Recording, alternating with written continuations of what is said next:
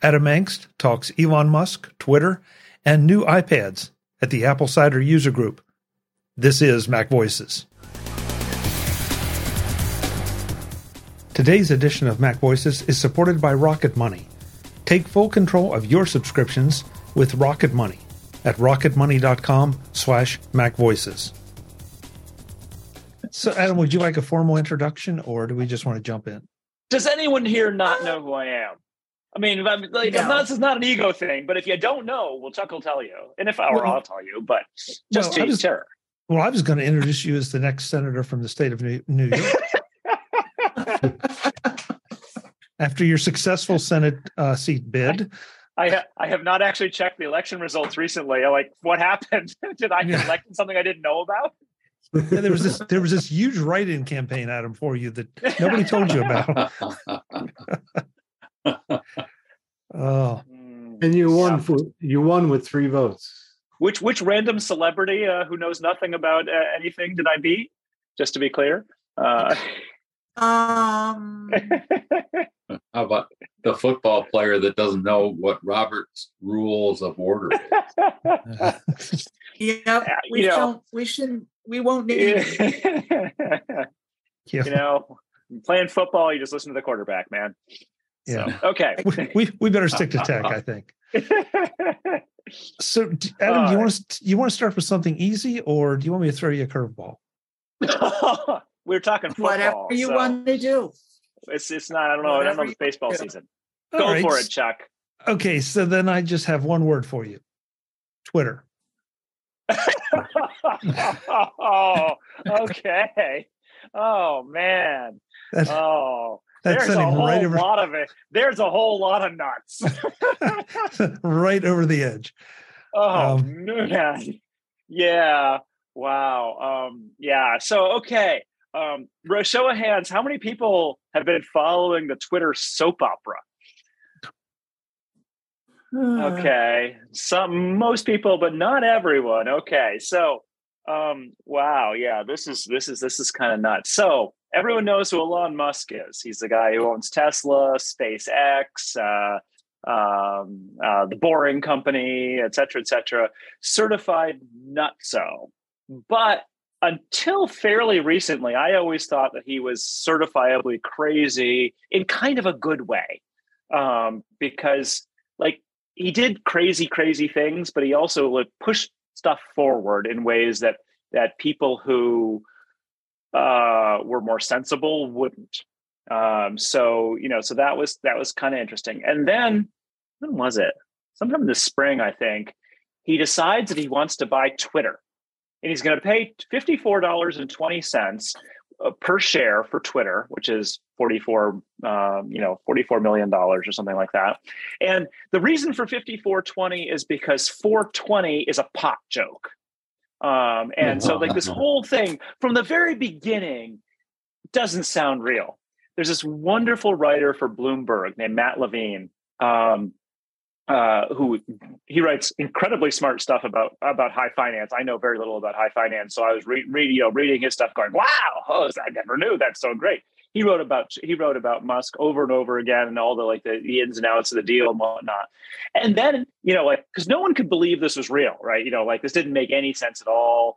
And then then Musk tries to get out of it, and then he does but then he like he backs out He's like no i'm not going to do it twitter has too many bots even though one of the claims that he had made was that he you know that he was he was buying twitter because he wanted to clean up the bot problem so this all seems like a big idea for him to get out of this this uh, you know 44 billion dollar uh, uh, 44 billion dollar deal. Um, but of course he's gotten too far in so it's going to cost him a billion dollars to get out of the deal. And like hours before this case, because Twitter immediately sues him. Um, so the hours before this case goes to the judge, Musk does a, an about face and says, "Yes, I am going to buy Twitter for forty-four billion dollars," and the deal actually goes through. And he promptly fires everyone, all of the adults in charge, and then he promptly fires like half of the staff. Um, and this is all happening like, I don't know, a week or so ago. Today, the big deal was there was something to do with um, blue verified check marks, which people are going to have to pay $7.99 per month to have. But there were going to be gray official verified check marks for like I don't know government accounts or something like that, and those existed. Those lasted for what, Chuck? About five hours um, yeah, before uh, Twitter did another about face. I mean, this is this is like corporate management through Ouija boards. So you know, like uh, you know, I can't even begin to explain what's happening. Um, the closest I can come to a, a summary is that Elon Musk really liked Twitter and he really liked being able to say random crazy stuff on Twitter. And he figured that maybe if he bought Twitter, he'd be able to say more random crazy stuff and, and make it more the way even even more like the way he wanted. Um, but it, it never made any the whole thing never made any sense at all. Twitter itself as a business doesn't make a ton of sense. Um, and he's in a world of hurt now because although he was the world's richest man, um, uh, that, that was really on paper because of his his stock holdings in Tesla and whatnot. And he sold a bunch of that to to pay for it in part, but a whole lot of it was financed. Um, like thirteen billion dollars or more was financed um, by uh, by major investment banks, and so Twitter actually has to pay something like a billion dollars a year in interest just to do that. Problem is, Twitter doesn't make a billion dollars a year. So this whole thing is as like crazy making from like the like in every imaginable way. Um, so you know there are people who are Elon Musk fans who believe he's somehow going to figure it out. It's all going to work out. Um, the other possibility is the whole thing's going to implode. I, I, like I, WeWork. Yeah, like WeWork, or who hmm. knows? I mean, it's just it is literally. I mean, at this point, maybe Twitter is sufficiently valuable that someone like Facebook, I don't know, would buy it um, if it if it you know totally imploded. But I, I I don't know. You know, like it's not a public company anymore; it's a private company. So it could literally just go away if you know if Musk loses interest or there's simply no way to pay for it. Um, so so yeah, that's that's that's my take on uh, the the the the craziest thing that is happening in the world of tech right now. Um, I mean, there is no question that I don't have any answers. Uh, I don't think anyone else has any answers either, um, including Elon Musk. so, do you want did you have talk? anything? Yeah, do you have any more any more on that, Chuck? Was there, was there something else you were hoping to to get me to say about that? No, no. I mean, uh, how about a show of hands here? How how many of us? How many of us? Yeah, us are on Twitter now on or use? Oh, well, okay, fair, fair, fair point, but I'll say on I for mean, the moment. Okay. Uh, okay, so, so on, I, I have an account. Surprisingly, not a lot. Is there anybody that has left Twitter because of the all the controversy here? Okay, that's good. So, and I guess the the one thing that came up in a discussion I was having last night. Do you think Twitter will be around in six months to a year? I mean, do you think it will remain relevant enough to uh, to six, six, six months to a year feels pretty pretty short. I, I have a hard time seeing it imploding that fast. Um, um, it's a kind of a lot of users. Um, so you know, it's. I think we have somewhat moved past the time of and, and the world when like MySpace and Friendster and those kinds of social networks could really go away and I guess MySpace actually still exists technically. Um, so, you know, so I don't think it's likely to do that uh, to go away completely that way. Um, it may become a whole lot less relevant, um, although there are a lot of people who who well, I, there's a lot of people who really like Twitter. Um, I personally think it's a cesspit, um, and don't I don't use it. Um, so that's why I said it's different. Well, I guess I have an account, but I don't. I, I refuse to go on it and use it anymore. Um, and I think it's it's it feels like it's an important conduit for a lot of people who want to say things without somehow quite. I don't know what the what the right word is like you can you can put something out on Twitter without issuing a press release. So like politicians will you know are constantly you know saying what their platforms are on Twitter now because it's stupid easy to do and lots of people and lots of people will read it and then it's showing up in newspapers and you know and the actual media is now you know reporting on twitter as a source um, because it's direct from you know the whoever whoever's actually saying it but it so it, it that part of it feels to me like it's a little too embedded in the world to go away. And I, I have a hard time seeing anything changing. You don't see that happening with Facebook, for instance. Um, like you'll see news stories that talk about like what a group posted on Facebook. You know, like a school will post something on Facebook and that will get put into a news story. But uh, very seldom do people like make pronouncements on, uh, you know, announcements on Facebook and have them show up as, as kind of news items. So that's that's kind of the, the the role that I feel Twitter plays that I don't see anything else taking over immediately.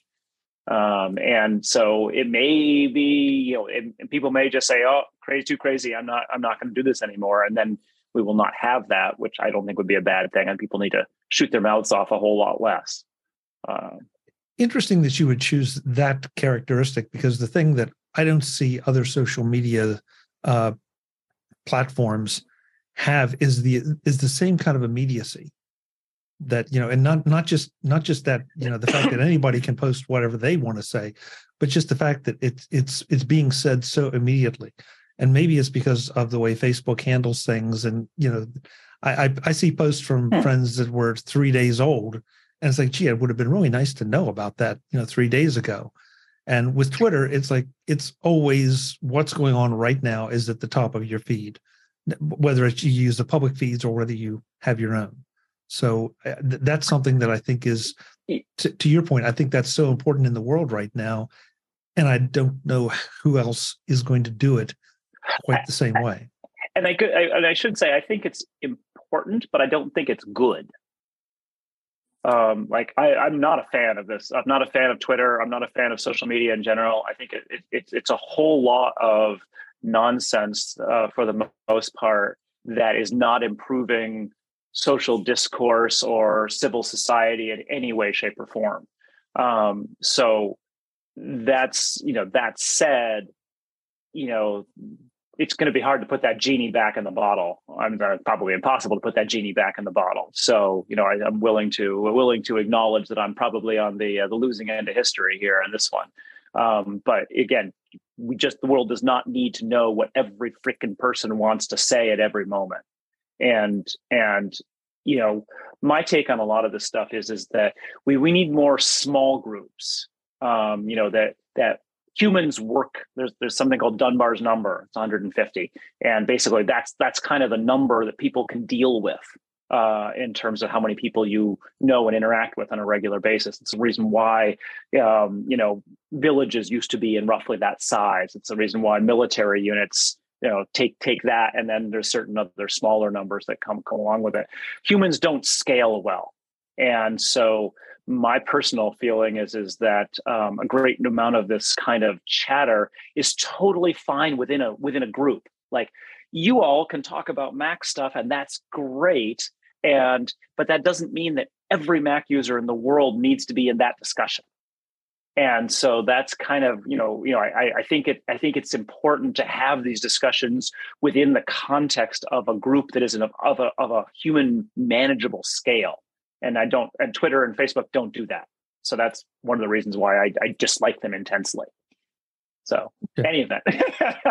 yeah, it's just I uh, mean I, I almost feel like any tech gathering right now has to at least talk a little bit about about Twitter and where this is going, where it is and where it's going, because it yeah. it's I mean it's hard, it's like a train wreck. It's hard to look away.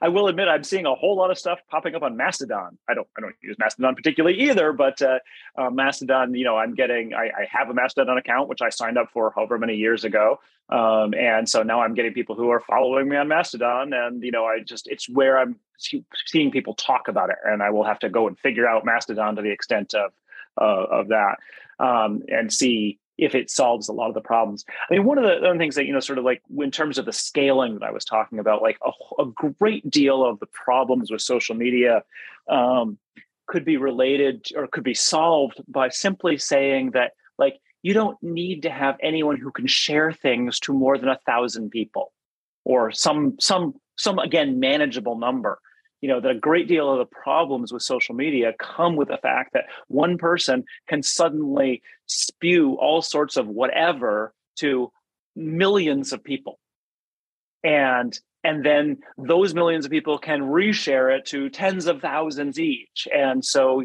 um, information travels very quickly without any regard for whether it's useful or in any ways correct. Um, you know that and because there's now fantasy. so much, yeah, yeah, because there's now so much of those messages flying around, people assume it must be true because a million people said it. No, one guy said it, and it got copied everywhere.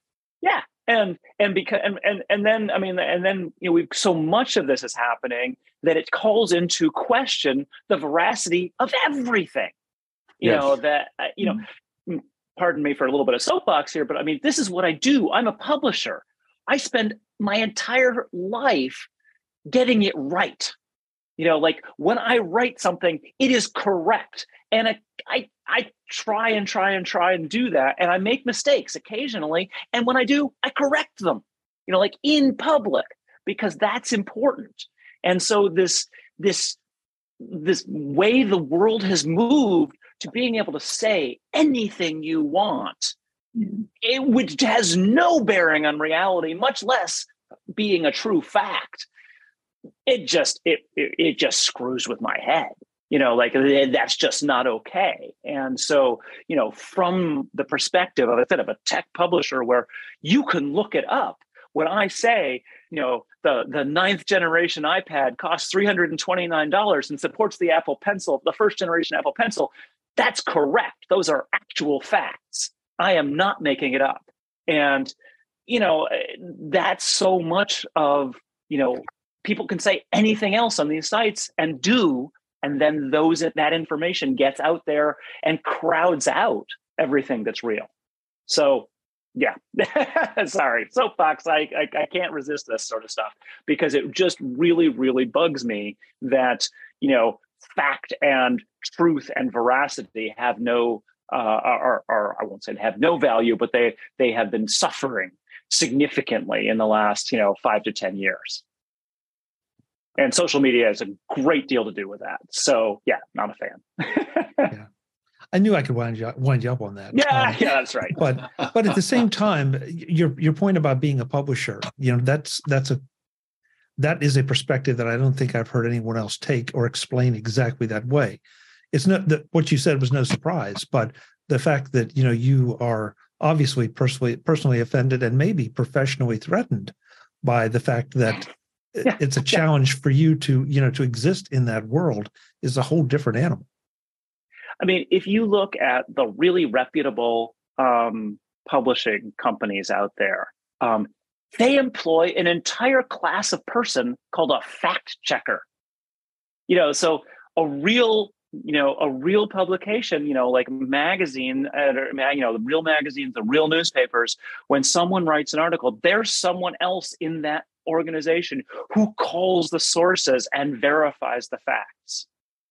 You know, I mean, that's what because that that was thought to be important.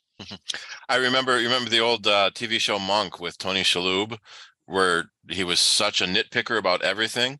He yes. he tried to get a job at a magazine, and while he was waiting for his interview, he picked up the current issue in the magazine, and in the interview, he he lists off these thirty things that were wrong and and the you know the the the person from the magazine doing the interview so oh the, all that was wrong in in the first in, in the first issue? And he said no on the first page. Yeah he yeah. didn't get the job. Yeah yeah. Yeah but seriously i mean that that it's just it's sort of one of those things where you know i mean obviously you know i, I come from an era when um you know I, so TidBITS started in 1990 um, Tonya and I were were very recently out of college, and um, we were attempting. Um, we, you know, we we were attempting to seem as professional as we could. You know that that back in back in the day, that's what you did when you were on the internet you know you, people didn't know that you were you know two kids basically just out of college doing this and and so you felt like you had to do everything you could to make yourself look professional and that meant getting your facts right making sure everything was really well edited et cetera et cetera and one of the, I mean, it was fascinating how that's changed over the years. I mean, another thing, for instance, is you know you work at home. You didn't let on that you worked at home when you talked on the phone. So even even you know much much later, you know when we had a had our son our son was born and he's an infant, you know like we were super careful that there was never the sound of a kid crying in the background. because that wasn't professional. But this is something that has, you know, we've watched it change over the last 20 years where now totally fine to be unprofessional. You know, that's more real. Um, you know, and and, and your uh, pet and is supposed and, to join. I mean, Zoom maybe meeting. it's more real, but but I do, you know, I do think that there's still a, a role to be played what professional means you know that it means you're going that extra step to get your facts right to you know to to seem as though you are uh, at a high level um, rather than you're just kind of winging it make it up as you go. So um, again, I, I, I feel like I have dated myself uh, tremendously with this, but you know, looking around, I think I think you guys are in my, at least my generation, so we're we're good. Yeah, the, there's a new social network, or I guess it's relatively new, called Be Real, and if you sign up for it, um, hang on a second one, here, Chuck. I've lost volume. Oh, you have me, Adam. Okay, uh-huh. test testing one two three. Uh, we're hearing you. All right. Well, while Adam's working out his uh, problems, um, there's a new a new social network called Be Real, and once a day you'll get a, a, reminder or a notification from Be Real to take like a minute long video of yourself and whatever you're doing right at that moment, and it's it it's supposed to be authentic. It's supposed to be obviously real, um, and it is probably the most boring thing you've ever seen because you know I, I love you guys, but I don't really care what you're doing at that moment. You know, whether it's 10 in the morning or 10 at night. You know, I, I seriously doubt that you're doing anything that exciting that is commands my time. And yet there's this push toward, as Adam said, authenticity that I, it, authenticity for what purpose? And, well, and there's already been criticism and, and problems with it. People are doing it at work, and suddenly they're work secrets on the computer screen behind them are, are getting published to the internet. Pardon my interruption into this, but isn't that actually how Twitter started? Was it the idea was that you were supposed to share something you were doing and it was sort of a personal thing and with possibly with friends and so on, but before it became a public uh, megaphone, you know? Yeah, I mean, I mean, the big thing with Twitter that was kind of interesting um, early on was the limit in terms of how much you could say. So it was the 140 characters, right. and the idea that it, yeah, that was mm-hmm. very simple to do. And in the very early days of Twitter, um, you know, I mean, uh, Chuck Chuck was there too, like in the Mac world. Um, when we all got on, uh, I can't remember what the year was exactly, and it was interesting for you know a year or so because people would would would would share what they were doing in these very tiny little bites and you got a, got a little bit of insight into people's lives um, and then you discover that people's lives are kind of the same all the time you know like once you've once you've shared once you really didn't need to do it again because you know you're going to be doing the same thing every day or every week or whatever and so uh, I think a lot of that kind of fell by the wayside. Where Twitter really moved, um, uh, re, you know, in the last, you know, again, decade or so, was more in the news um, that that Twitter feels more like where the news is, and that was you know that seems to have been their focus. Uh, you know, it, it's a it's a you know it's sort of it's an interesting question because you know obviously you can also just go to any news site and get exactly the same stuff. I mean, Twitter's Twitter's not really innovating in any way. It's just it's sort of aggregating and, and spreading. So, um, any event, let's talk about Apple stuff. I'm bored with Twitter. I've been bored with Twitter for years. well, sure. It sure didn't seem like it, Adam, but let's to Apple stuff. I, I, have to admit the soap opera was was amusing to watch, but uh, but after that, okay. Yeah. Um, okay, so how about another one word? Um, iPad. We have a new crop of iPads, and yeah, and there's a lot of them there seems to be a lot of them there's there are price points for everything there's a bit you referenced it a, a little bit earlier about some confusion over the apple pencil um, and which which ipads support which pencil um, i mean what is the state of the ipad at this point yeah so let's see there are one two three four five six six ipads out right now um, so um, and, and keep in mind, Apple's Apple's changed something. So they just introduced the 10th generation iPad. Um, and the iPad, the, the kind of the base model, one just called iPad, has been notable for the last quite a few years for being, frankly, the best deal in tech. Um, you know, uh, the, the ninth generation one um, cost $329, which is a heck of a deal for what you got from a, from a base level iPad. And so the 10th generation comes out and it's 449, remembering my numbers right. And so, and it's, you know, it's got got some new features, no question, great stuff. Uh, new new industrial designs using the squared off design of the iPad Air, and um, it's got a, a la- the cameras on the landscape side, which is pretty neat. So you know, finally, you're not looking off to the side to get your do your video conferencing and everything. But wow, a hundred and you know you know thirty dollars, one hundred and twenty dollars more uh, for for an iPad. That's that's kind of a lot when when the previous one was was only 300 and, 329. And so what Apple did was they kept the ninth generation iPad in the lineup. So it's a little bit like the iPhones, where you can still buy an iPhone 13 or actually an iPhone 12 uh, right now. And so that's how Apple is getting a little bit more of that low end price point because hey, ninth generation iPad, you know, until a month ago was was a great device and uh, no one was unhappy about it existing. So uh, you know they kept it around even though it got uh, it, it was not was nominally replaced by the 10th generation. Um, but then, so you got the ninth and the tenth. That's two.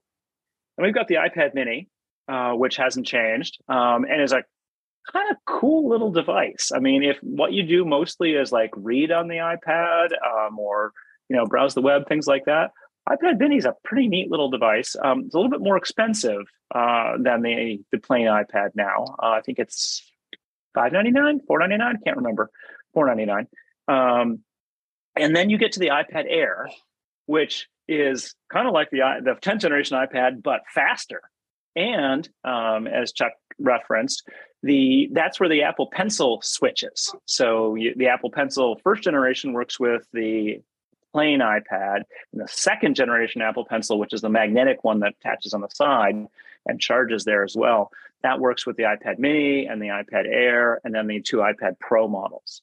And so the iPad Pro models they bounce up in price even more. You know, the um, the iPad Air is five ninety nine, and then I think it's seven ninety nine for the uh, the eleven inch, and I'm blanking on the twelve point nine, nine ninety nine for the for the for the base base one of that.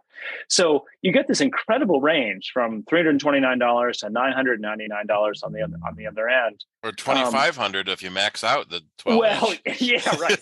I was gonna say that's the other thing is, is that all of those prices are starting prices. You know, you can pay a whole bunch more if you get a keyboard. There's like five keyboards now. Um, you know, get an Apple Pencil, that's an extra hundred bucks for the one, the first generation, or one twenty nine, I think, for the second generation. So you can you can you can add it up quite a lot, um, particularly as you get more storage, you add cellular, et cetera, et cetera. Um, so it makes sense. I mean, I, I, I mean, it's it looks messy um, uh, when you're when you're like, oh my God, there's all these different iPads. But if you actually sit down and stare carefully at it, yeah, if you're trying to pay as little as money as possible, you get the ninth generation. If you just want the base model, but you're looking for you know the kind of the latest and greatest uh, at that you know within that lower end price range, the tenth generation. The iPad Minis for people like it small. The iPad Airs for people who are like, oh, I want more than the iPad, but oh my gosh, that iPad Pro is crazy expensive. And then the iPad Pros are there for people who I think they're finally named right. You know, like if you're actually a professional who does work on your iPad, you'll ante up the big bucks for them. And I can't recommend that anyone else do it. I mean, my my iPad here, um, leaning on the chair. I couldn't. Like, my I couldn't iPad here is a is an iPad Pro at a, a ten point five, and um and back when I got it, it was just like the better iPad. And but now the iPad Pros really don't buy them unless you have a business reason for them. There's just no reason to get, no reason to spend the money. The iPad Air will do everything you need, and I especially since know, the iPad Air is also an M1. It's the yeah, it's the same chip yeah. in all the other computers. right, it's the same. It's the same processor.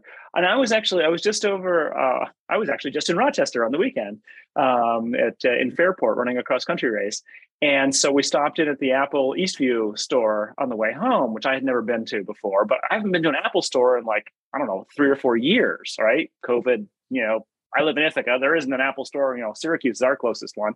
Um, don't go to Syracuse very often either. And so it was really interesting to actually lay my hands on all the iPads. And you know, one of the things that I, I hadn't actually like really touched a 12.9 one before. They're huge. I mean, they are not the sort of thing you're going to walk around in your hand. I mean, they probably are great if you have got one of the keyboards. You know, the keyboard uh, for the for the iPad Pro, a lot of them sort of almost turn it into a laptop, and uh, I could see using it like that. But wow, it's not a uh, it's not something you just you know you know hold in your hand and you know sit in your lap. It actually really felt kind of awkward. And similarly, that uh, the Mac Mini or the iPad Mini, Mac Mini, the iPad Mini um, I'd always thought that it was a little bit awkwardly sized, you know, compared to like, oh, yeah, you have the, the iPhone Pro Maxes, which are pretty big, and then you've got the iPad, and it's sort of in between those two. But when you actually hold it, wow, it's a nice little device. Um, you know, it has to be the right thing. You know, probably not going to watch video on it as much as you might on a bigger one, but it was a nice, nice form factor. So I, even though the iPad lineup does look a little messy, I think it actually makes you know pretty good sense right now from the consumer standpoint. You know, less so from the tech journalist of you know Apple's Apple's got all these weird models and look they've got funny things like the 10th generation iPad is only compatible with the first generation Apple Pencil, even though the first generation Apple Pencil, which I, I have one here, um, it, uh, it it pairs and charges via Lightning via this little port on the back of it. Um, but the 10th generation iPad doesn't support Lightning. It has USB C. So you've got to get a little $9 dongle to be able to pair your Apple Pencil and charge it, which is weird. But and there was a story you know, that the uh, Apple stores were out of those dongles, so they stopped selling 10th gen iPads for a while. oh no, I didn't wow. hear that. Yeah. Um, little known fact: you can actually plug a first generation Apple Pencil into your iPhone to charge it. Um, it won't help you with the pairing, so it's not a it's not an overall solution. But I actually charge my pencil from my from my iPhone most of the time, um, mostly because my iPad is usually dead, so I have to plug that in to charge it. And then I want to use if I want to use the pencil, I have to plug the pencil's also dead, so I've plugged that into the iPhone, charge them both. I'm not a big iPad user, as you can tell. Um, any event, um, I think the actually what I'm guessing, um, you know, like it feels weird to have this, you know, the new iPad with the old Apple Pencil. Um, what I'm guessing is is that Apple had to put the um, the camera on that uh, on that edge, so because it's got the new landscape based camera, and I'm guessing that that precludes putting in the charging hardware um, and um, and the magnetic stuff for the the Apple Pencil two. So it's the you know it's one of those situations where it may just not have been possible to do that in an economical way, and Apple doesn't want to you know they, they don't want to raise the cost of it of the iPad even more. So that's probably the rationale there. One of our guys also had the thought that if you're upgrading from an older iPad and already have a Pencil One, the yep. 10th gen iPad costs more already, and to add another $129 for a Pencil 2 was too much. Yeah yeah. You know I, I, I agree with that as well. And i also think i mean quick show of hands how many people here have ipads with pencils? I have a pencil yeah. i never use it. Yeah, yeah. See i'm i'm guessing that the pencil cool as it is i mean I, I i personally think it's quite cool. I think most people don't use them. I mean even people who even people who buy them don't use them most of the time. And so I bet that Apple has market research on this, and they basically said that yeah, it's not worth putting the effort into making the pencil a first class experience on the iPad because that's not the people who buy it. You know that if you're going to, you know, you're going to buy one of the other devices if you're a heavy pencil user. So uh, you know, and as I said, it's a it's a great little device. I mean, I use it a couple of times a year um, for a very specific thing. Is that every now and then I need to do trail maps, and so I'll take a screenshot of a of a of a trail um, like a you know a, a, topo map, and then I will literally draw the map onto it with the pencil. Brilliant for that. But you know, it's you know it's like a couple times a year I got to do this. This is not exactly something I would buy buy for today. Um, just so happens that I have. So so yeah. So I think it's an interesting um, an interesting move that Apple's made um, with that. Um, I did want to comment briefly about the, the keyboards because again, I, I stopped in this the Apple Eastview store and, and was got to see all the keyboards. They're weird. Um, like a lot of these iPad keyboards, they're they're they're strange devices. Um, they, I mean, they all, most of them pretty much like fold and you know kind of collapse around the iPad to protect it, but not in a very nice way. You know that it's more like for putting in your bag rather than keeping it on all the time. So um, this 10th gen or the 10 the 10.5 inch iPad Pro, I had the smart keyboard, And that one was really nice because you kind of it kind of flipped and folded and everything such that you could have it um, protecting the screen or you could flip it into you know having it be acting like a laptop and you know a little you know you know you know the screen up and the keyboard in front um, but it was always very flexible and a nice feeling cover and the keys were never exposed when you weren't using them.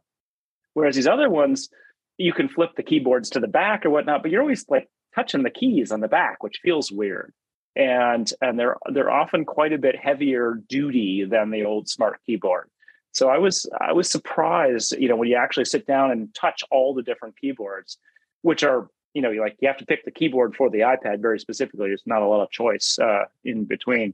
That was it was an interesting experience, and I think if you ever are interested in a keyboard for an iPad, you should definitely try it before buying it. This edition of MacVoices is supported by Rocket Money. Cancel unnecessary subscriptions with Rocket Money at rocketmoney.com.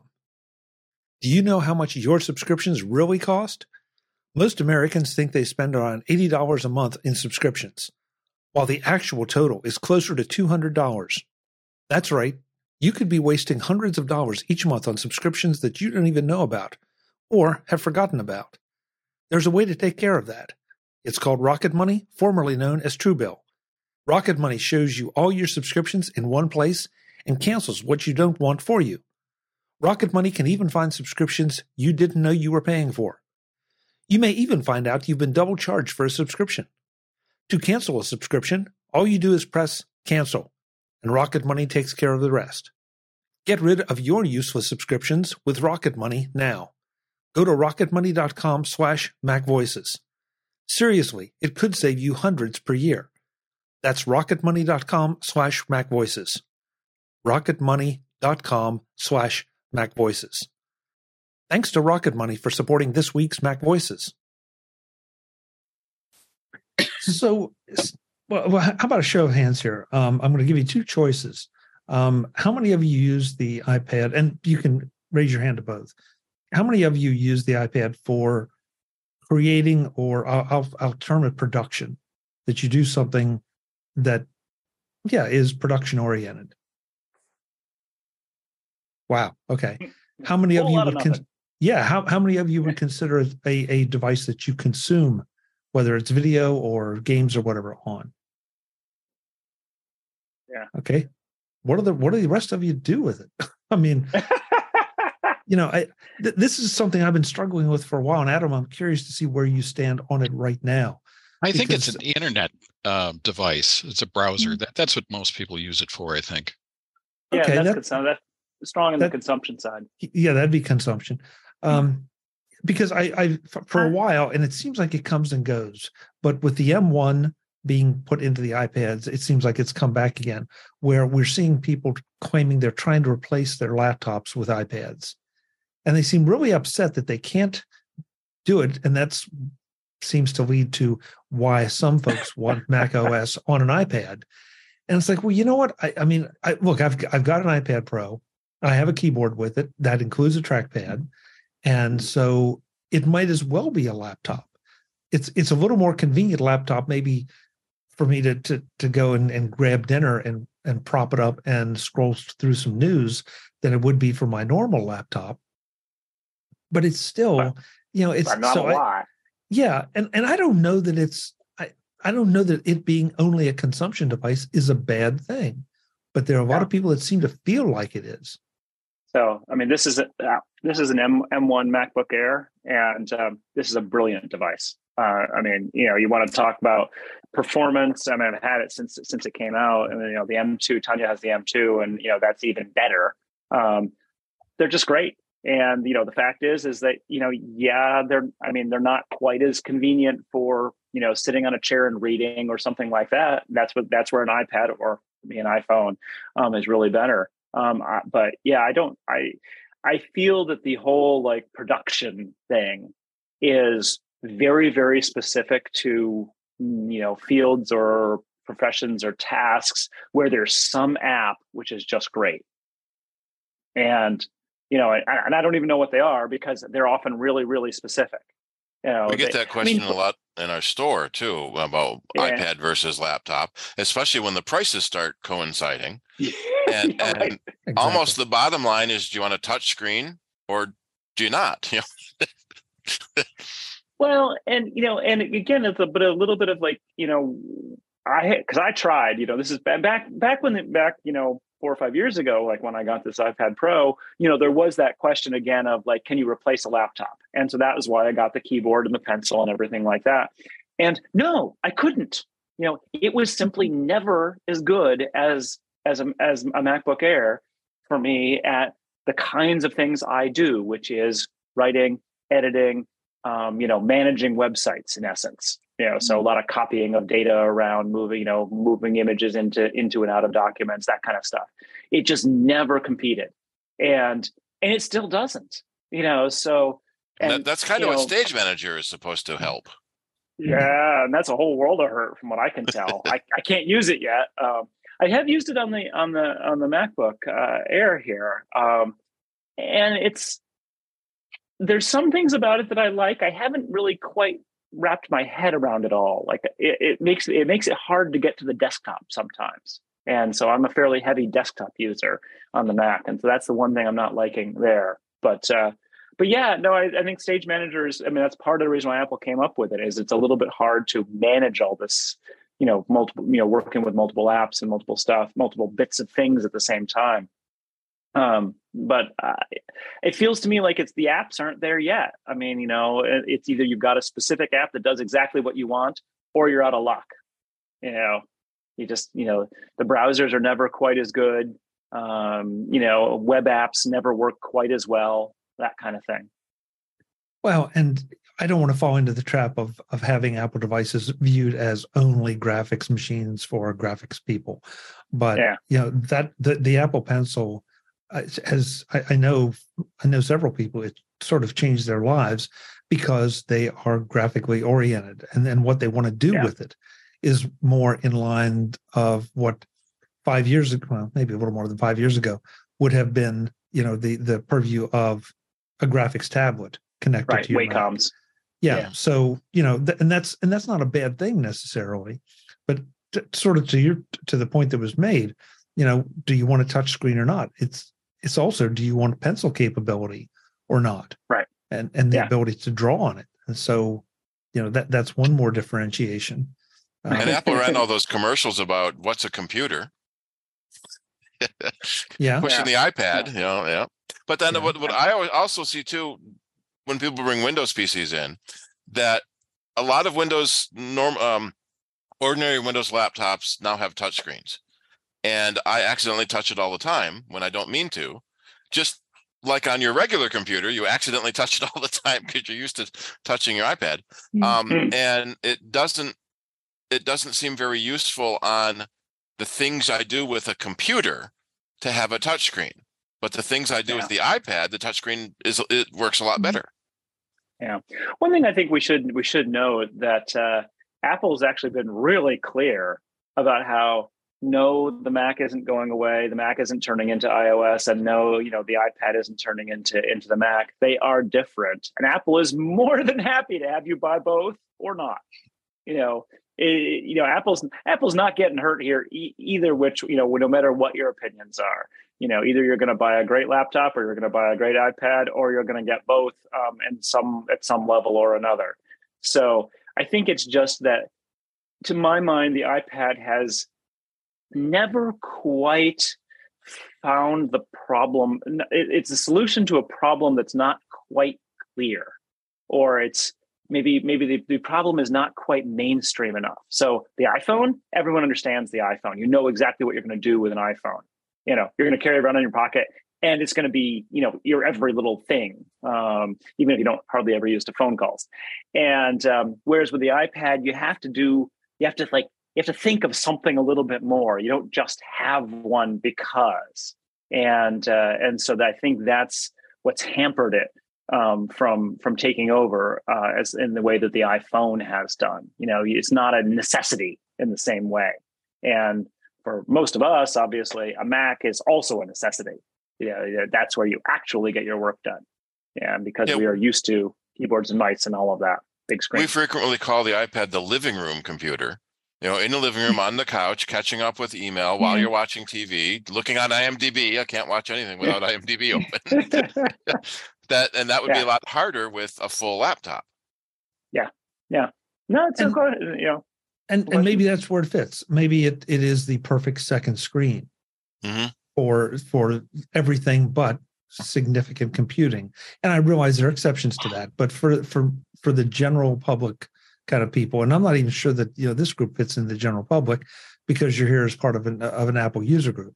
So maybe for the for the folks out there that own iPads but that don't care enough about it to be enthusiastic like this group is, it may be the perfect and that and that may be sufficient.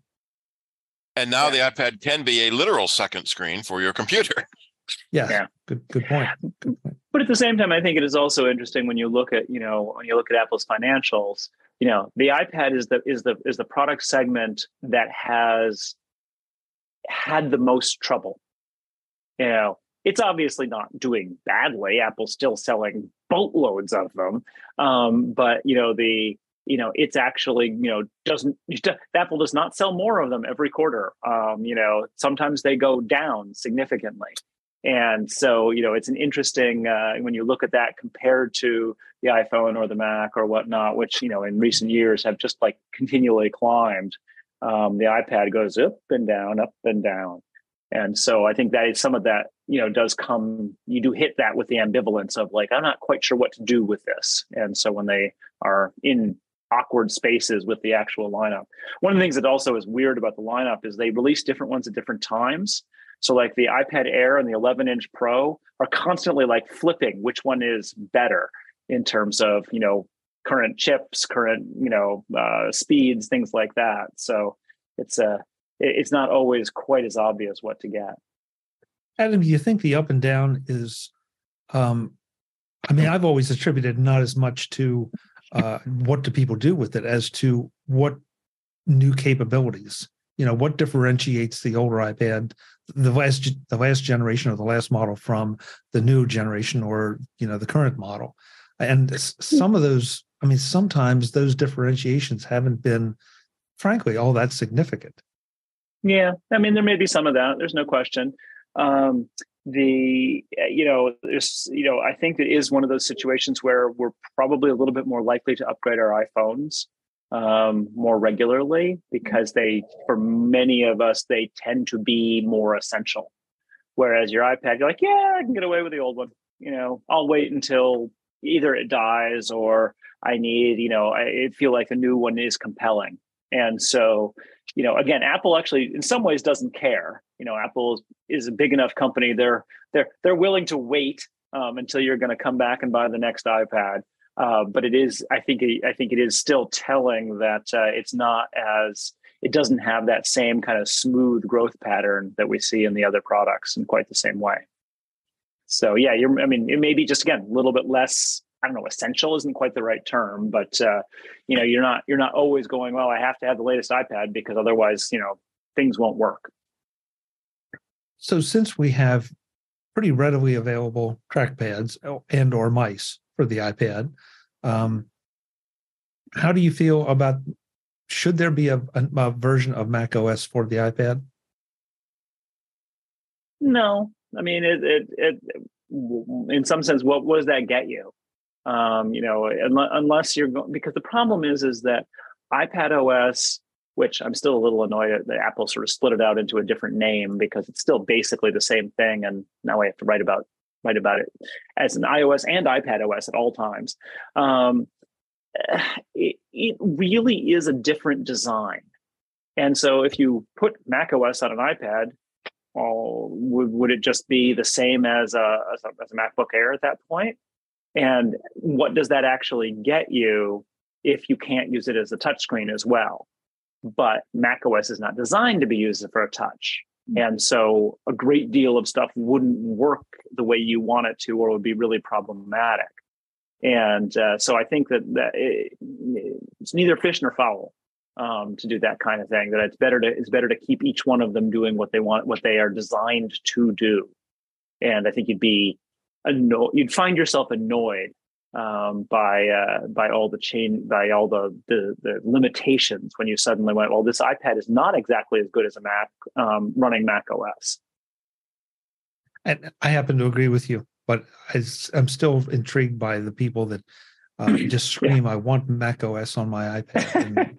And, but when you ask them why it's just well it, will work like a mac then. It's like well then just yeah. buy a laptop. You know what are you what, what are you doing they want a pony too. So yeah. or a mock. You can you can want a lot of things for not very good reasons. So yeah, whatever. um, can you just uh, screen share into your Mac from your iPad?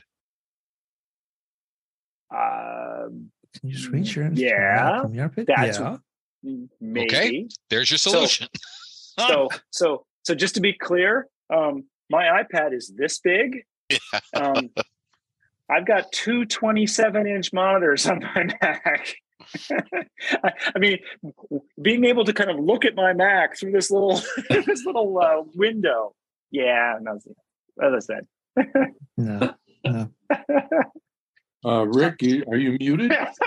Rick, you were muted. You were muted. Oh, but yeah. it was fun well, watching you nonetheless it that would that's the answer for those people who say that they want Mac OS on their oh, iPad. Yeah, yeah. That's the oh, workaround. Yeah, that, that's all I'm saying. yeah. right. No, that's fair point. Yep. Yep. Yep. Yeah. And they can they can see how well it'll work. yeah. yeah. And then we can say, we told you so. Um, what were you thinking? It's not and and you know, it's like again, every time I like I, I you know, I go on vacation or something like that. And do I need to bring the laptop or can I just bring an iPad? Well, you know, I don't usually need to log into uh, to you know my servers via terminal, but if some certain kinds of things go wrong, I do. And you know, do I want to take the chance that that's not going to happen? Because you know, getting a terminal app that actually works decently on an iPad, well, maybe there's one now, but you know, the the last one I tried just you know stopped working and blah blah blah. You know, they weren't didn't work all that well even before. Like you would think this wouldn't be tough, but you know, getting a decent terminal app um, for the iPad, not non trivial. Again, maybe there's a new one, but last uh, last time I last one I got went away. So you know, it, it just different strokes, and you know what you do if you're if you're you know don't get me wrong. I love the iPad for watching video on an airplane, you know, or when I'm sick in bed. Just brilliant little device for that. But uh, but that's a you know it's it's not uh, it's not changing my world otherwise. So. So before we go into another subject, I want to open it up to questions or comments. I mean, what what are, what things are on your minds um, for the larger world of Apple? Anything? Any? Because because I've got plenty of stuff to talk to Adam about.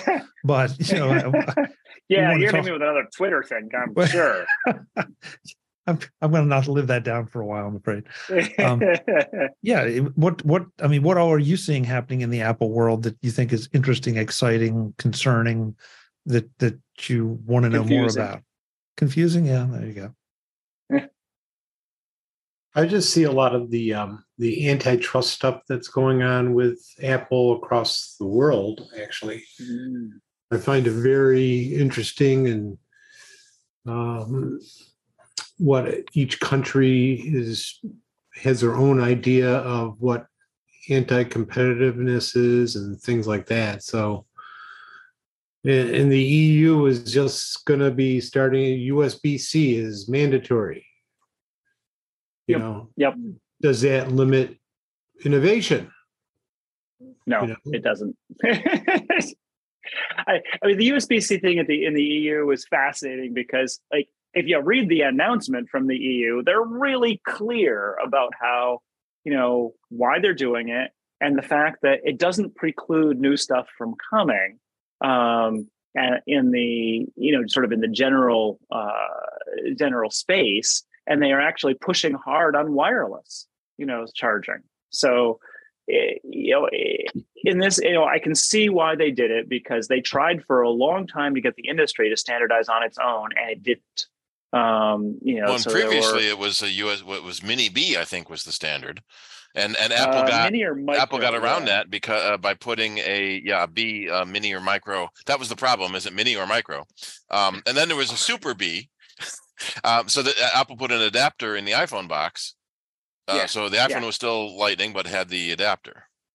Yeah, and so right. I mean, the USB USB is a perfect example of like there were 17 you know, varieties, and they were all they're all completely incomprehensible.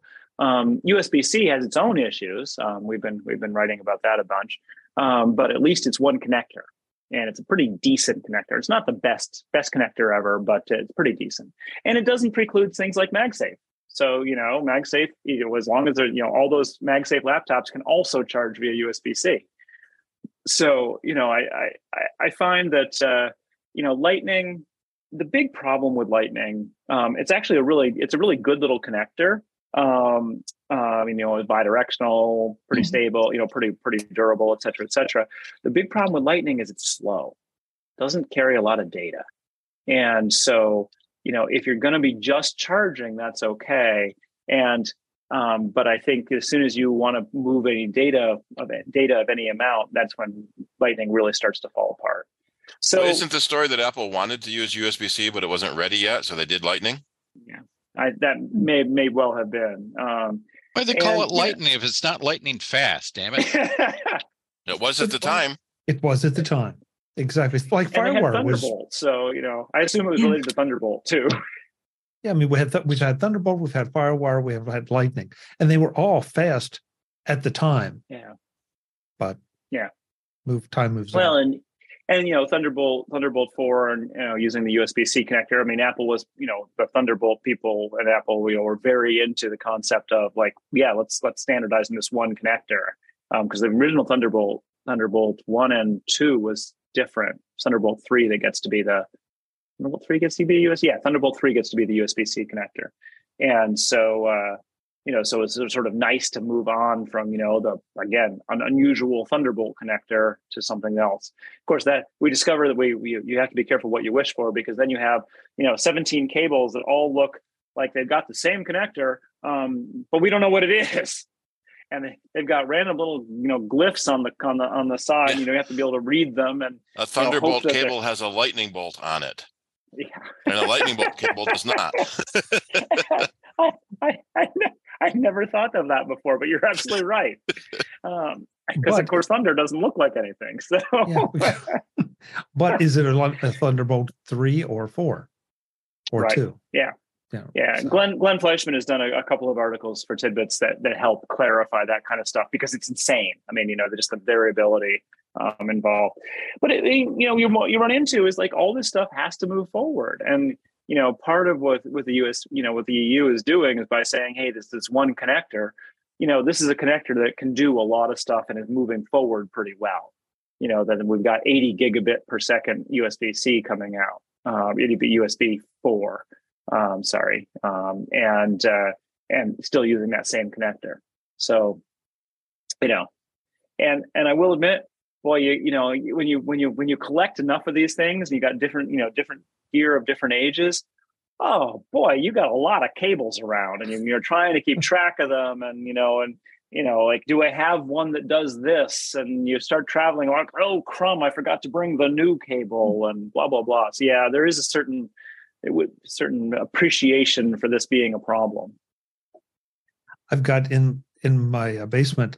I'm sure you all have seen them. The like the the uh, I, for lack of a better term, the Tupperware like drawers, yes. you know, storage. Yeah the, yeah, the big I, plastic boxes. Yeah. Yeah, yeah. That you know, just have have drawers in and out, and I just labeled, you know, mini USB mini, USB micro, USB A. You know, just I mean that because I've got some. Adam's got racks and racks of them.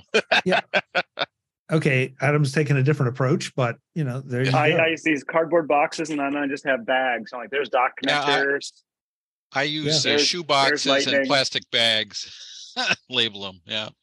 Yeah, because I, I, was at a customer the other day who had a 30 inch monitor and um, a 27 inch iMac, and he was trying to plug them in, and of course they have different connectors. And so I'm like, okay. Do you have a mini display port to dual link DVI? And he rummages through a hundred boxes and pulled one out. Oh my god, it works!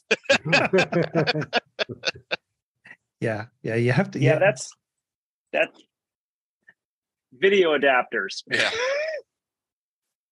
Yep. Uh, yeah. So no, it's, it's crazy. And, and every now and then I'll still find a cable that I don't know what it is. I'm like, couldn't tell you. Like I don't recognize these these connectors. I'm really not.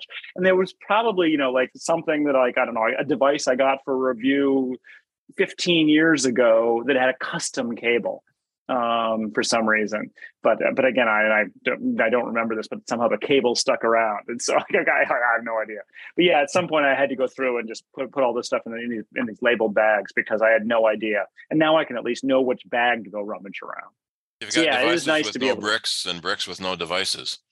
Yeah. But it's yep, hard to get rid of these things too because you That's paid so much money for them that some of them are 50 to 100 bucks. Yeah. Yeah. Well, sure. Yeah, but, true. you know, but you need them. need, I mean, you know, I think I've gotten rid of all my SCSI cables.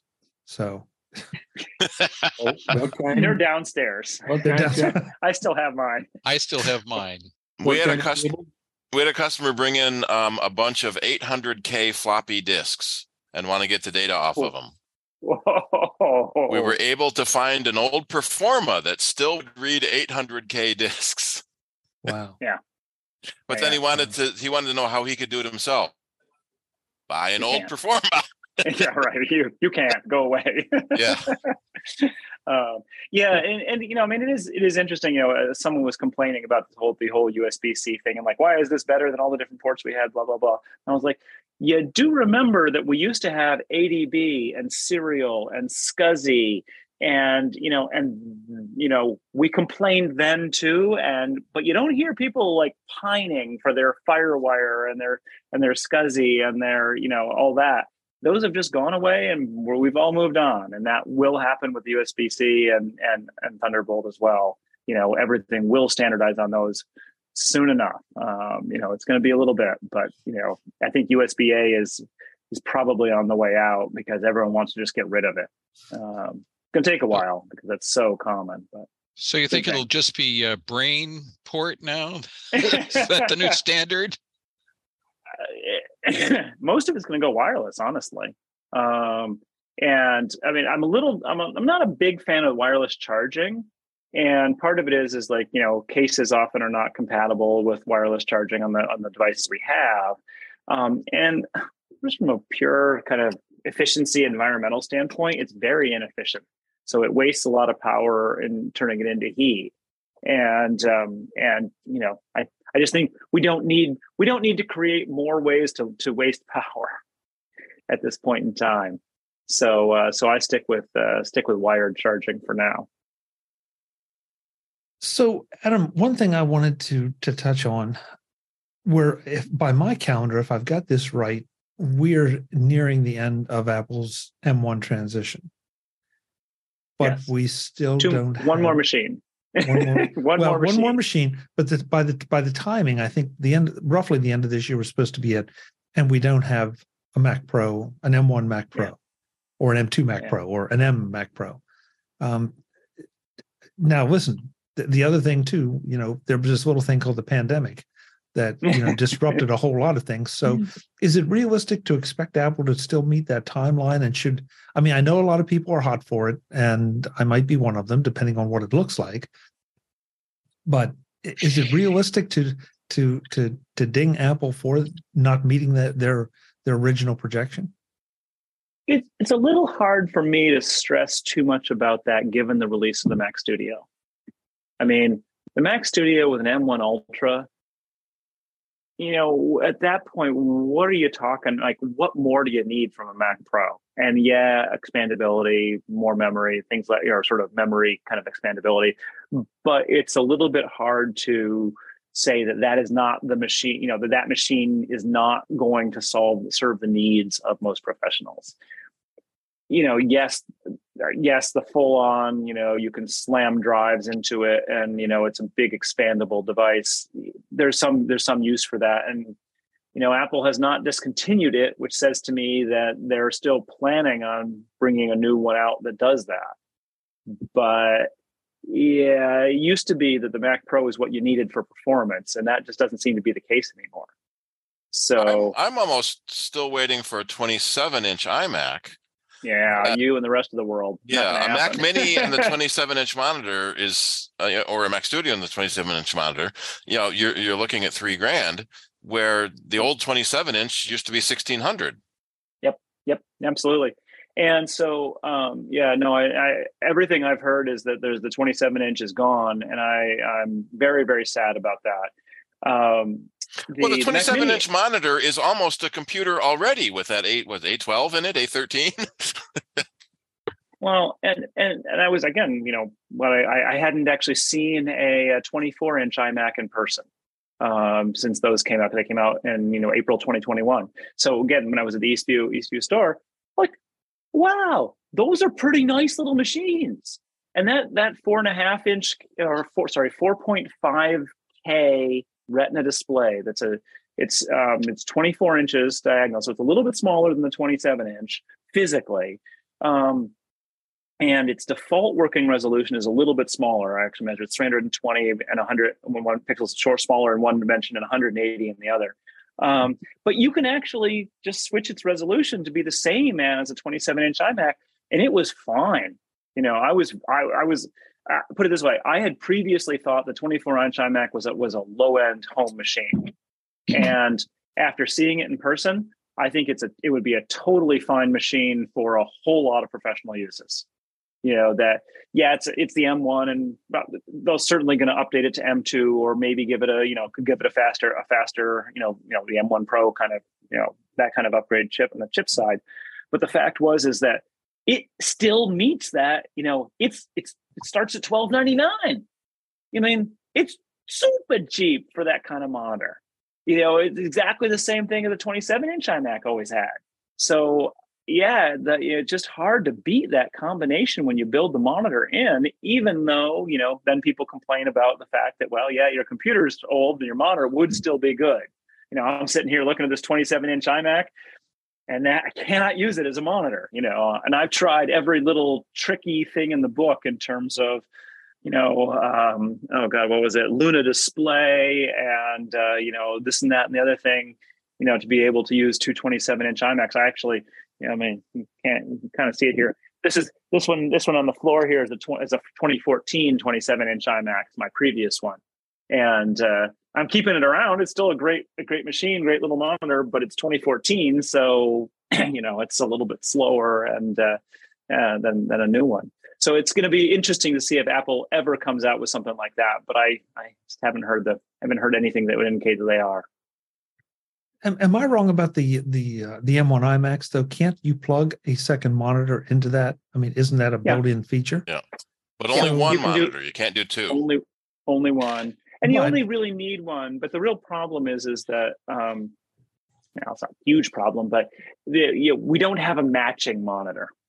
So I mean, this is Apple's never been good good about this, but at least what I'm using here is a 27 inch iMac with a 27 inch Thunderbolt display, and they are the you know they they have the same screen size. They sit perfectly together. They look nice together. It's a it's an elegant combination.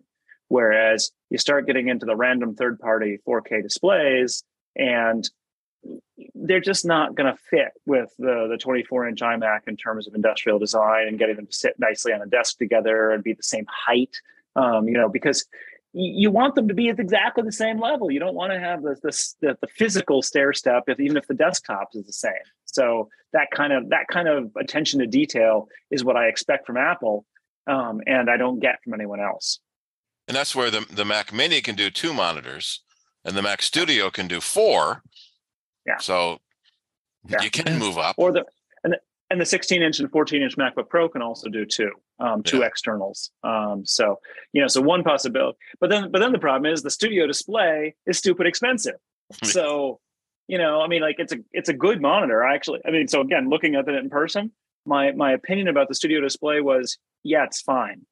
You know, I mean, it looks just like my 27 inch iMac. It's a great it's a great monitor but it's six it's either you know 1600 or $2000 depending if you get the tilt and height adjustable stand.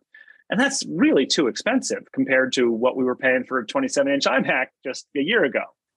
So yeah it's it i'm frustrated in that particular in that particular way. I, I think that apple has not quite given the attention to detail that we want but again, two monitors is still feels unusual, um, even though it's such such a productivity boost. I, and I, I, want to make sure I point out though that there are solutions out there that will let you plug in uh, to display even link. An, uh, yeah DisplayLink and I mean yeah. I think Pl- Plugable just released one yesterday that apparently you can plug four monitors into an M1 Mac. So yeah, you know and that's all DisplayLink technology. I think right. This the that, Plugable one. Yeah, that's my understanding. Yeah, I, I, haven't used a DisplayLink technology connection recently, um, so I, I, don't know how it compares. Um, long, long ago, it, it was one of those cases. It was impressive that the bear could dance, but it wasn't exactly Swan Lake. do do any of these uh, considerations give a boost to a refurbished market for some of these things that aren't sold by Apple anymore, but you long for? Not really, and unfortunately, the reason is is simply that um, the, the you know you really do need to kind of move forward. So, for instance, I'm using this 27 inch Thunderbolt display over here. No, I'm outside, um, but uh, it's not Retina. So, and let me tell you, you can. It, it's obvious. Like the Retina iMac, that's a crystal clear text is brilliant, um, you know, kind of monitor. And then the one over here, it's kind of fuzzy.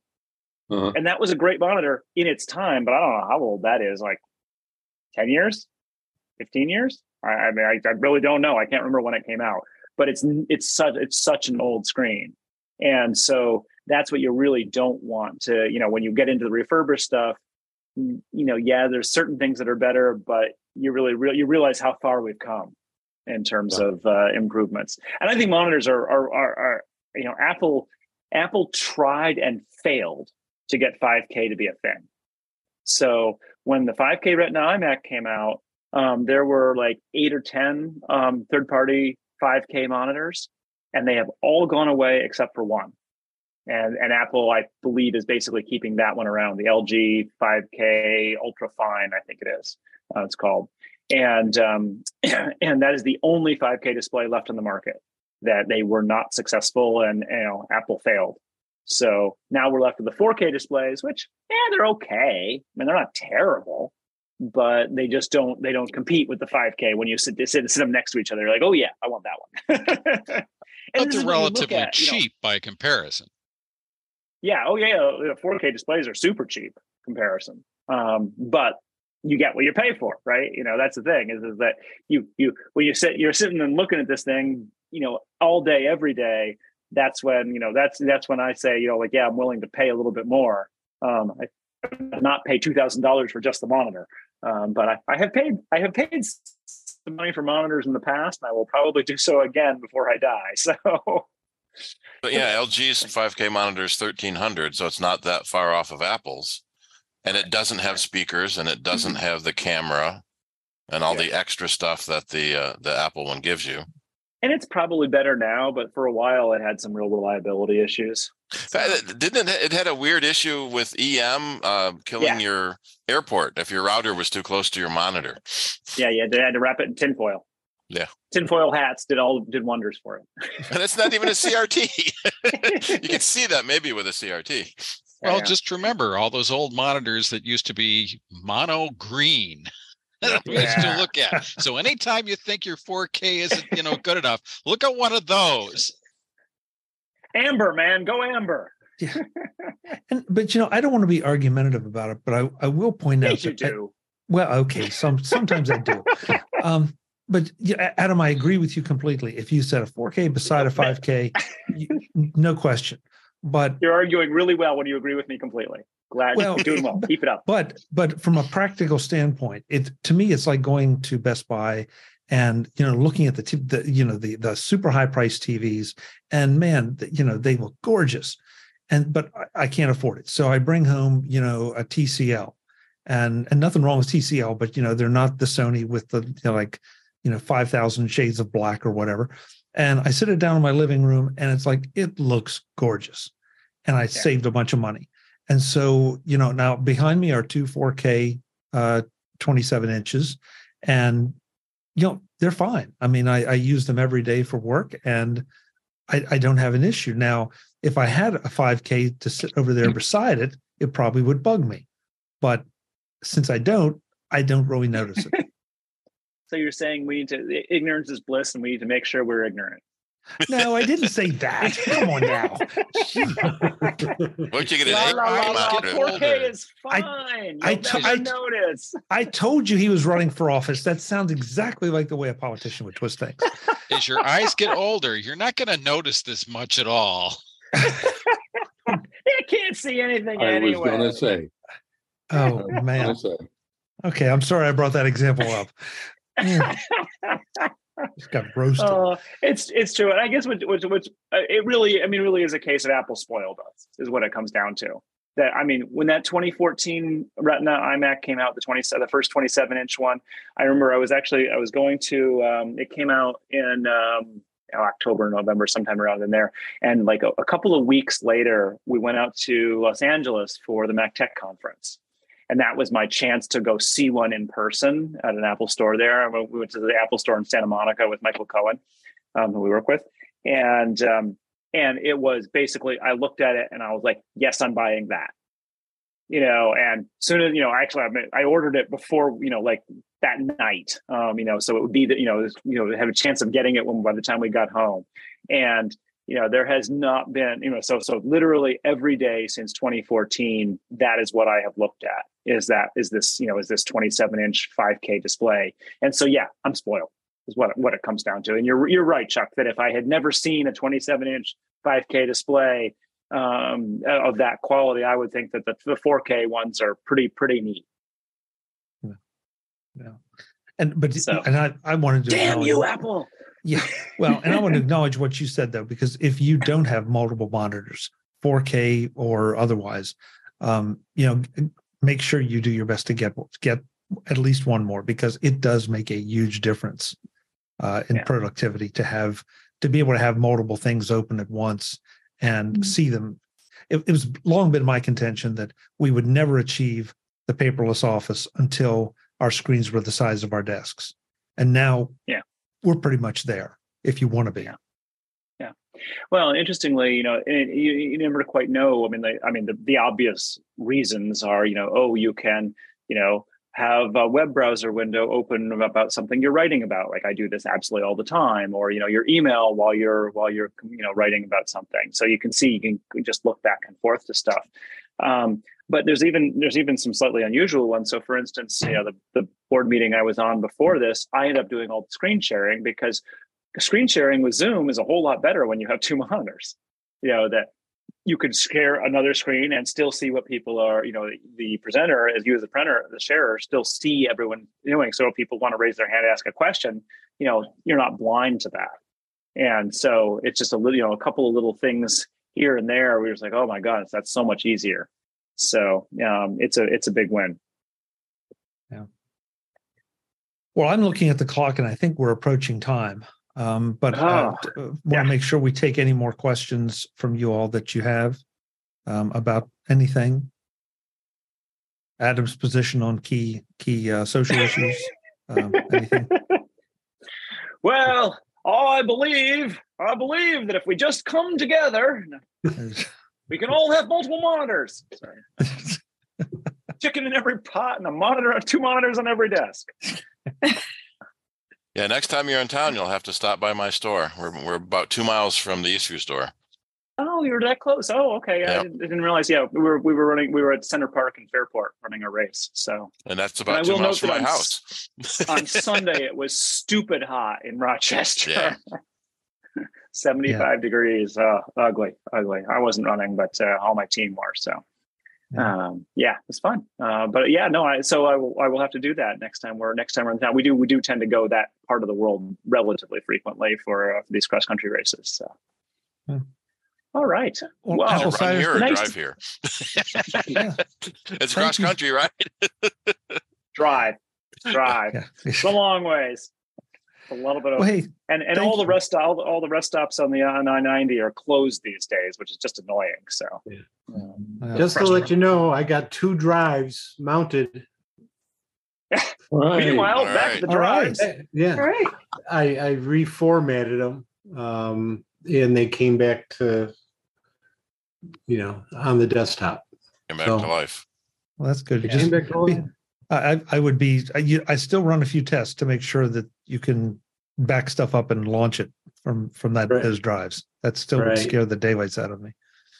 Yeah. Yeah, absolutely. Yeah. There's Yep, there's a difference in the way the file system works, starting with with 1015. Even though it's APFS, that back to 1013 is supposed to read. That, that we've run into issues where it, it's the older OSs won't read the the drives formatted by a newer OS. Ooh, I, I remember something vaguely about that. Yeah. Huh, Sometimes it's that hidden data volume that the OS installer creates Right. when it splits your Right, right. system and your data into two volumes. Hmm. And then Time Machine is really different on um when did they start that? Was it Big Sur? Where Time Machine is now um instead of being a folder full of uh, folders and and sparse images, it's actually volumes in a container. And um what's interesting is if, if you do two two computers on a single drive, it makes different volumes in a different container. So it's it makes it a little a little confusing to know which drive is is Yeah. which computer. Yeah, it made sense. It made sense to to add to to to new to do the new architecture, but it yeah, it did cause some confusion here Yeah. and there. So, all right. Well, I'm getting I'm getting kind of tired here, and I suspect some of you guys are as well. So we should probably wrap it up. yeah. Thank you so Hey. much for having us. This this was a lot Thank of you. fun. It Yeah. always is. Oh, thanks for always sharing with us. Thanks for coming. Yeah. And Yeah. And maybe one of these see years you again. an in person meeting again. So That would that'd be nice. We, we, we did try an in-person meeting last month and the month before. And it, we just didn't get the people other than the board coming to Yeah, it. people So- still aren't coming up for meetings. Well, it's, I and it's so that- much nicer to be at home when you don't, Yeah. ha- and then you don't have to to to leave somewhere and go home. yeah, right, Well, right. And plus winter coming, it's easier to be home. yeah. oh There's yeah, no- especially there's no especially up where you guys like are in the snow belt. There's no place like Yeah. home. Who added that? Have you noticed that in in photos, Adam? If you go to location on your photos, somebody added Snowbelt at at, at Apple. Really? Yeah, so when you look at look at a location of a photo, it it will say you know Macedon Snowbelt or you know Rochester Snowbelt. Really? Hmm. At least it does on my computer, and I've seen it on a couple of other computers too. Hmm. And I didn't From- add that. It's it's Okay. it's somewhere in whatever location service Apple's using. Interesting. I mean, I'm not seeing it, but uh, huh, cool. you never know. It's frustrating when I Oh. see that. I, I don't want to know about the snow belt. Yeah, really. Not snowing now. It's not snowing. Yeah. Not snowing. All Yeah. right. Well, good night, everybody. Thank you Been all. fun. We'll do Yes, it Take again. care. Thank you very Thank you, much. Adam. Thank you, Chuck. Yep. Take care. All right. All Good night. Good night. Visit MacVoices.com for show notes and to connect with Chuck on social media. Get involved in our Facebook group or like our Facebook page, and get more out of your Apple tech with MacVoices Magazine, free on Flipboard and on the web. And if you find value in it all, consider supporting us through either our Patreon campaign at patreon.com slash macvoices or by making a one-time donation via the PayPal link on our front page and in the show notes of each episode you will join these fine people who help bring you MacVoices.